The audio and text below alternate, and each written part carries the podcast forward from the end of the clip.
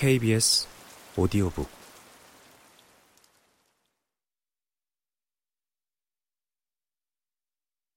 손님이 떠난 뒤 셜록 홈즈의 행동은 우리의 주의를 끌기에 충분했다. 그는 깨끗한 흰 천을 옷장에서 꺼내 탁자 위에 깔았다. 그런 후 새로 구한 흉상을 한가운데 얹어 놓았다. 마지막으로 그는 사냥용 채찍을 집어들고 나폴레옹 흉상의 정수리를 세차게 내리쳤다.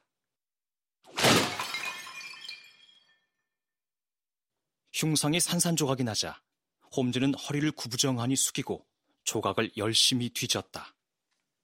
다음 순간 커다란 환호성과 함께 그가 조각 하나를 들어 올렸다.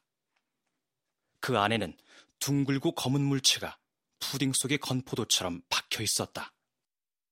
신사 여러분, 그가 외쳤다. 그 유명한 보르자의 흑진주를 소개합니다.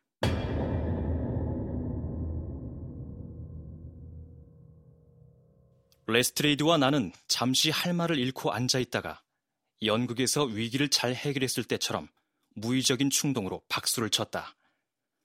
홈즈는 창백한 두 볼에 홍조가 떠오르더니 관객의 경의에 답하는 대극작가처럼 우리에게 고개를 숙여 보였다. 그러한 순간에는 홈즈도 잠시 완벽한 추리의 기계이기를 멈추고 존경과 갈채를 바라는 인간의 마음에 냉소하지도 않았다.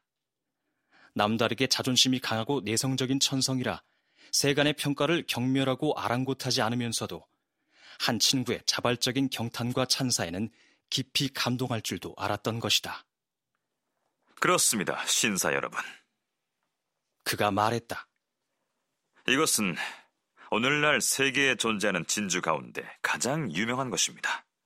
그리고 이건 일련의 귀납적 추리에 따른 내 행운이기도 합니다.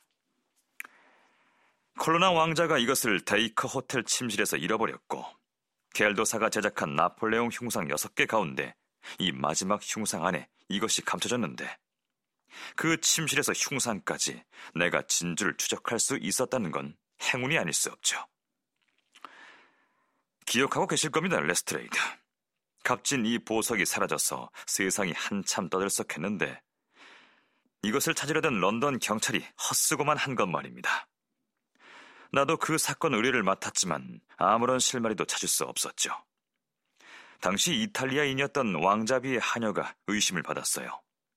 그녀의 오빠가 런던에 있다는 것을 알았지만 두 사람이 무엇을 주고받았다는 것을 추적하는 데는 실패하고 말았습니다.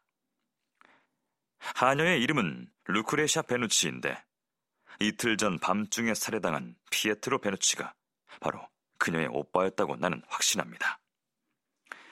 해묵은 신문처를 뒤져서 그 진주가 사라진 시점이 정확히 배포가 체포되기 이틀 전이라는 사실을 알아냈습니다. 겔더사 공방에서 체포되던 바로 그때 이 흉상들이 만들어지고 있었습니다. 이제 사건의 자초 지정을 알만 할 겁니다. 나와 달리 사건을 역순으로 알게 되긴 했지만 말입니다.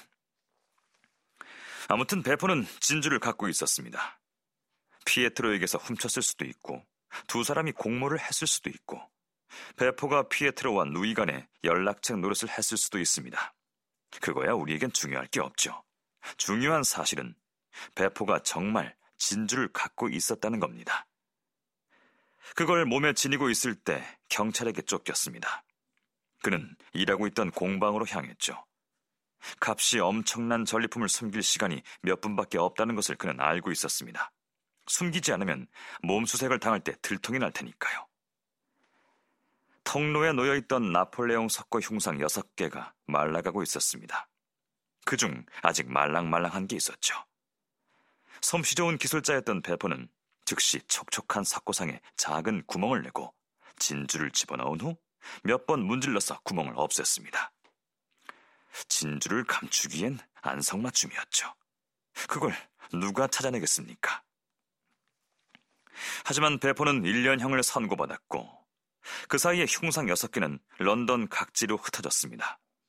그는 어느 흉상에 진주가 들어가는지 알 수 없었습니다. 그걸 알아내려면 깨뜨려보는 수밖에 없었죠. 흔들어보는 것으로는 알아낼 수가 없었습니다.